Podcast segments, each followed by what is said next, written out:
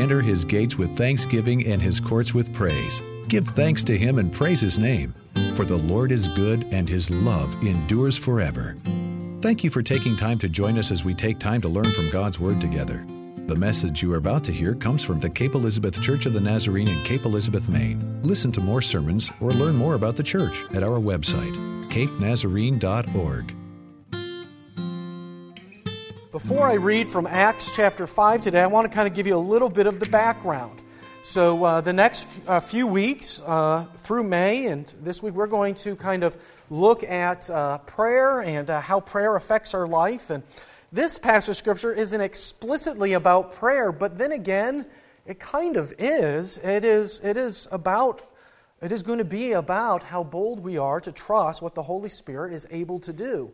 But I want to kind of introduce what is happening just before this spot in Acts chapter 5. So the book of Acts, right, uh, uh, begins with uh, Jesus having uh, met with his disciples, and he goes back up to heaven and he tells them, uh, right, uh, right, after telling them to wait for the Holy Spirit to come. And then they wait in, in, a room, and the Holy Spirit comes in a mighty, powerful way, which we're going to celebrate on Pentecost Sunday, when the, when the Holy Spirit comes, they start speaking in all the languages of the nations around them, they realize that God has moved in a mighty way to equip them for sharing the good news of the gospel. And uh, this Holy Spirit, of course, continues to be with the church. It's going to guide them, to help them in ministry, to help them in life. But shortly after that Pentecost moment, the church starts celebrating together what God is doing, and they become like a miniature picture of heaven. Uh, they're welcoming everyone in. No one has any needs. They're all sharing with one another. This is, this is just, uh, just an idyllic kind of community for at least that short period of time. And everyone is coming and joining. It says every day, new and new people are coming and joining the church. And uh, the only issue with that is those who are in power in that area, those who are part of the councils of the church, and those who are uh, in good with uh, the authorities and the governors uh, uh put over them are the same ones who uh, crucified Jesus. That power structure hasn't changed. And so they're not happy about this at all. And so they take the apostles and they imprison them. They put them in prison, and there, uh, what, what Acts chapter 5 at the beginning tells us is an angel of the Lord comes and frees them from prison. And they leave prison, and, uh, and the guards come and they look and they say, We can't find them. Oh no, they escaped. What are we going to do? Uh, we're going to get in trouble. Uh, we don't know where these guys went. And they start to look for them. And where do you think that they would find them? After being arrested for talking about Jesus in the temple, where do you think they would find them? Would you think it'd be back in the temple telling people about Jesus? It was. I mean, this is just kind of crazy. This is kind of ludicrous. Like, you just got arrested for telling people about Jesus in the temple and you went right back to there to do it again. This is like this is like a bank robber going back the next day to deposit the stolen cash into their account at the same bank they stole it from, right? This is like committing a crime and bragging about it on Facebook. This is like a guy pulled over for driving drunk being asked to take a field sobriety test. And when he steps out of the car to walk the line, he says to the police officer, Here, hold my beer. Like it just it just doesn't make sense. Like like if you get arrested for this, you just, don't just like go back to it. It sounds like the kind of thing you would find, in, you know, in, in, a book of world's dumbest criminals or something. Uh, but and so the council of high priests see that they're right back at it, and they have them arrested again and have them brought before the ruling body. Now, when they are brought before the council of churches, this is not this is no meaningless event. Like these people, you know, it's not like now if you go before like some body in, in whatever church uh, you are part of, you know, you might lose your membership or something. But no, this council holds sway with the authorities. It's imprisoned them before, it can do it again, and it was this council that was instrumental in the crucifixion of Jesus. That's where we find ourselves in Acts chapter 5, verses 27 through 32. When they had brought them, they had them stand before the council, and the high priest questioned them, saying, We gave you strict orders not to teach in this name. Yet here you have filled Jerusalem with your teaching, and you are determined to bring this man's blood on us. But Peter and the apostles answered, We must obey God rather than any human authority. The God of our ancestors raised up Jesus, whom you had killed by hanging him on a tree. God exalted him at his right hand as leader and Savior, that he might give repentance to Israel and forgiveness of sins. And we are witnesses to these things, and so is the Holy Spirit, whom God has given to those who obey him. The apostles are brought before the, the council. You've been preaching again. You've been telling people about Jesus. We already told you to stop. You're already put in, Jesus, uh, put, put in prison for this. And, uh, and they say, We don't want you to do this. You're going to put Jesus' blood upon us. You, we just heard from the, book in, uh, uh, from the book of Deuteronomy. When you, if you heard that reading, you thought, oh man, why do we read that one in church? This is why. It is a story that whoever is hung on a pole or on a tree, it could be translated either way, as you saw from both the reading and what was on the screen, that that one is considered cursed. And if you get that wrong, if it wasn't someone who was a criminal, if it wasn't someone deserving of God's curse, then the ones who did it also would be considered cursed. And so when they say, You're going to put Jesus' blood upon us, it is this worry that if indeed Jesus has been raised from the dead and God is validating who he is as the Messiah, then, then this means the blood is upon us. And now this is a universal us. This isn't like a, you know, anti-Semitic, oh, look at that group of people or something, you know, they're at fault. I mean, uh, Peter's not blaming a group of people. Luke, the author, isn't blaming particular people. After all, they're, they're all a part of the Jewish faith as well. But according to their teaching throughout Jerusalem, if Jesus was really the Messiah, if the one cursed on the tree was indeed lifted up by God, then he did not die a criminal or under any curse or guilt and the sin is not his, it is shared by the people. They have wronged God, and that just doesn't fly for them. They're worried about, wait, wait, that means it's on us. His blood is on all of us because we've crucified him. But that is precisely part of the message that they're sharing. He has been crucified. We have crucified him. He was dead and buried.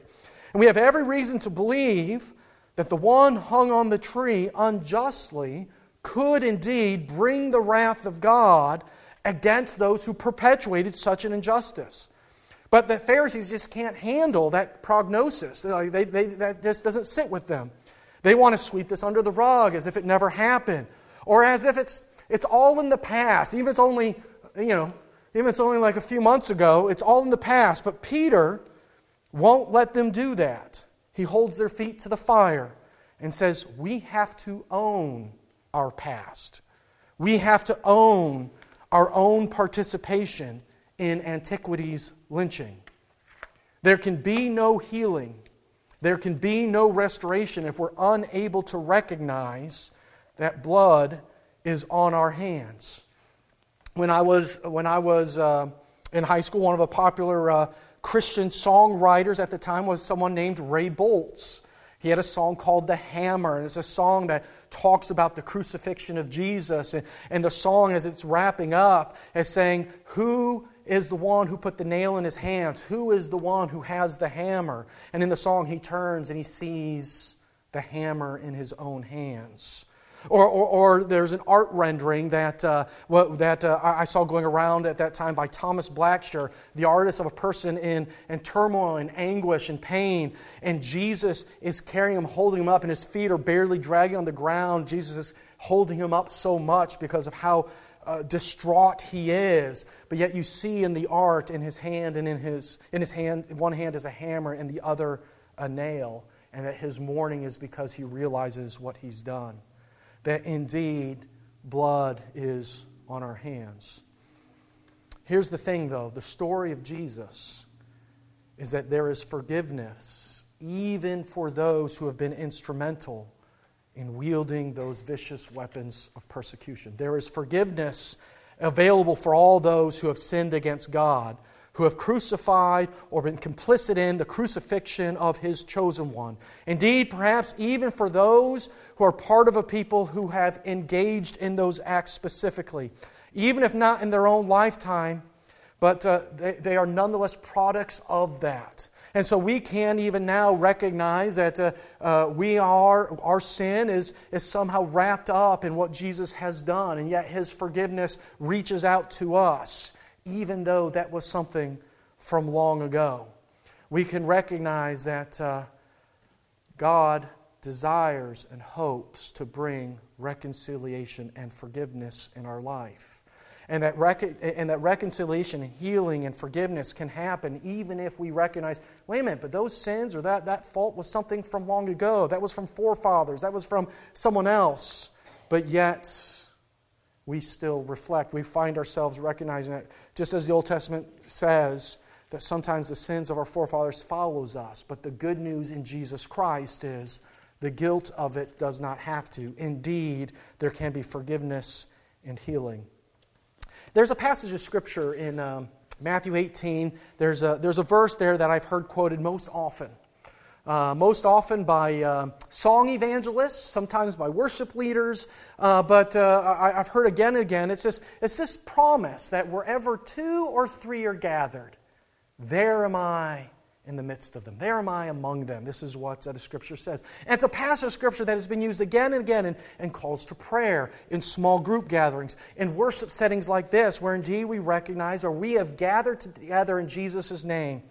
He will be with us. And that is a promise in Matthew 18. It's a promise in other passages of Scripture as well. But one of the things I love about Matthew 18 is that verse, and I don't want to take away from what it says just on its own, but that verse has a very unique context. And the unique context is this Jesus says to his disciples, If you realize that somebody has wronged you, if you realize someone has sinned against you, I want to tell you how to make things right. You're going to go and talk with them. And if you can't talk with them, you're going to bring someone else alongside of you to try to talk to them and bring healing. And if you can't do that, then finally you're going to try to get the church together. And the purpose of this is to bring healing.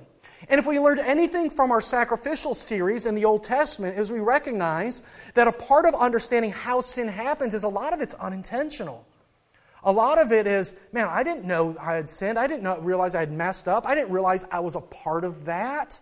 That, that a lot of the sacrifices for sin in Leviticus, for instance, were against sins unintentionally committed against God. And I think a lot of times, sometimes we do things and we say, man, that wasn't intentional, or I didn't do that purposely, or that was, that was someone else related to me. That wasn't me. And so we, we find ourselves trying to say, oh man, I, I can't be a part of this conversation. I don't want anything to do with it. But Jesus closes that whole talk about trying to make things right by saying this Wherever two or three are gathered, there am I among them that even in the hard conversations that have to happen in our life, God will be at work to bring restoration and to bring healing. And so, as much as uh, in Acts chapter 5, they don't want to talk about, they don't want to look at the crucifixion anymore, they don't want them talking about it because they are afraid of the guilt that's now going to be brought upon them. Uh, but uh, but the apostles are not because they recognize that not only this council, but all humanity needs the healing, needs the forgiveness, and they need to see what God is able to do in our lives to lift us up out of the death and despair caused by just trying to maintain the status quo or, or preserving our power and influence. Uh, as an evangelist used to say, uh, let us become nothing so that God can become everything. And so let's, we're not going to try to hide by where, who we are or what we've done or, or where our status is, but say we want to be about what God wants to do in our relationships and among us. When the high priest demand that they be quiet and stop bringing up what happened in the past, the apostles say, we must obey God rather than any human authority. This saying has been an important part of the church for a very long time.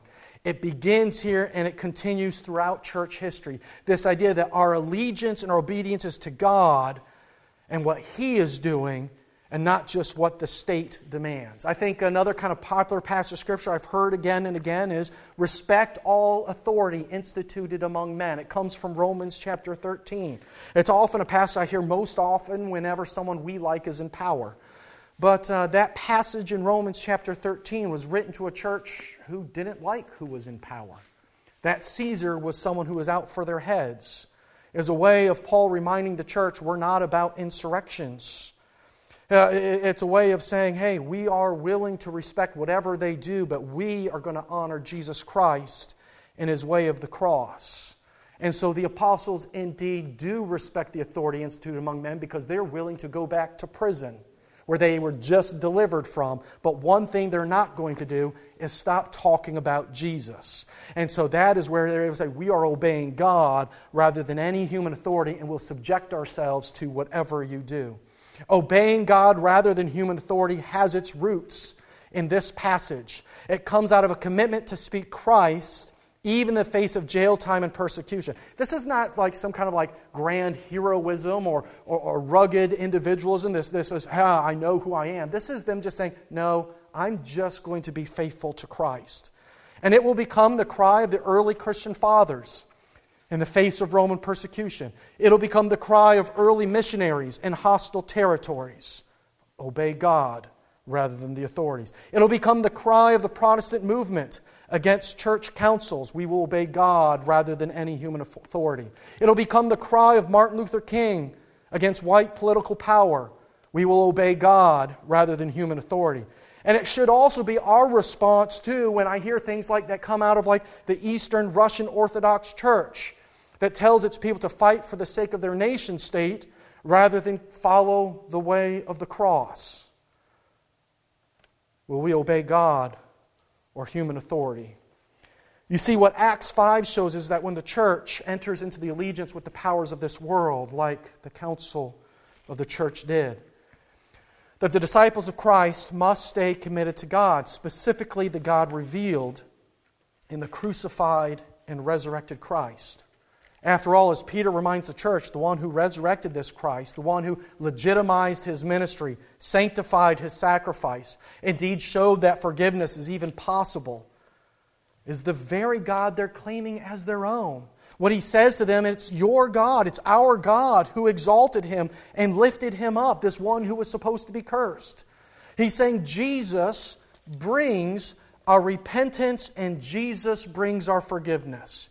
In order to have a right relationship with God, it comes because Jesus brings that forgiveness. I actually find myself really becoming enthralled with that line in here when he says to him, God exalted him as leader and savior that he might give repentance to Israel and forgiveness of sins. Uh, I've heard about Jesus giving forgiveness. Well, I've preached this for a long time. Jesus gives us forgiveness. But I like the phrase that says he gives us repentance. That's an odd way of looking at it. Usually, the way we think of it is we think of it as some kind of contractual thing. I'll repent, I'll say I'm sorry, I'll do whatever I have to do, and then because I've done that, God brings forgiveness. I've met this condition, now God will meet that condition. But what he says in here, in Acts chapter 5, verse 31, is he gives repentance. He allows us and equips us and helps us to even put ourselves before a holy God and recognize how much we need Him. It's a way of saying God's at work in our lives before we ever even said, God, I need you. God's at work in the lives of loved ones around us before they ever walk in the doors of a church. God is at work bringing us to salvation, working mysteriously in the hearts and minds of people before we can even see clearly the fruits of repentance. In our church, in the Church of the Nazarene, we have, we have a technical term for that. We call it prevenient grace, or grace that goes before salvation. As believers in the grace of God, and even that grace of God, who's still at work in our life, we believe that He is at work now and He is at work today. And so part of our part of our hope, part of our impetus for the next month is to ask God to make himself readily available and indeed to soften our hearts, to change lives, to make himself more and more real and available and evident in the lives of those around us. Because indeed, he is at work bringing us to repentance. And so there is a call for us, for the church, a call to prayer leading all the way up into Pentecost, that, that a season where we recognize the Holy Spirit moved in a mighty way because we are hoping and we are praying that the Holy Spirit will indeed move in a mighty way in our lives, but also in the lives of loved ones, and the lives of our neighbors, that God would indeed bring to fruition repentance in our communities, in our neighborhoods, that God would, with that, bring forgiveness and the healing of sins, sins committed and sins long forgotten. That God is able to do this. This is a part of the promise of the resurrection. This is the part of the promise that we celebrated last week. That uh, these uh, apostles say to the council, We are witnesses to that resurrection. We saw this. They, they didn't just hear the story about Jesus, they didn't just uh, have this story handed down to them that, like we did. They saw Jesus, the resurrected one. And Thomas, called Didymus, touched and saw the wounds in his hands and in his side, and knew indeed this is not some poser, this is the Jesus who was crucified. And so uh, they testify that the God who raises from the dead, the one that we would think is too broken or cursed. Yet God says, I desire to redeem and redeem all of humanity who might see itself too far gone or cursed.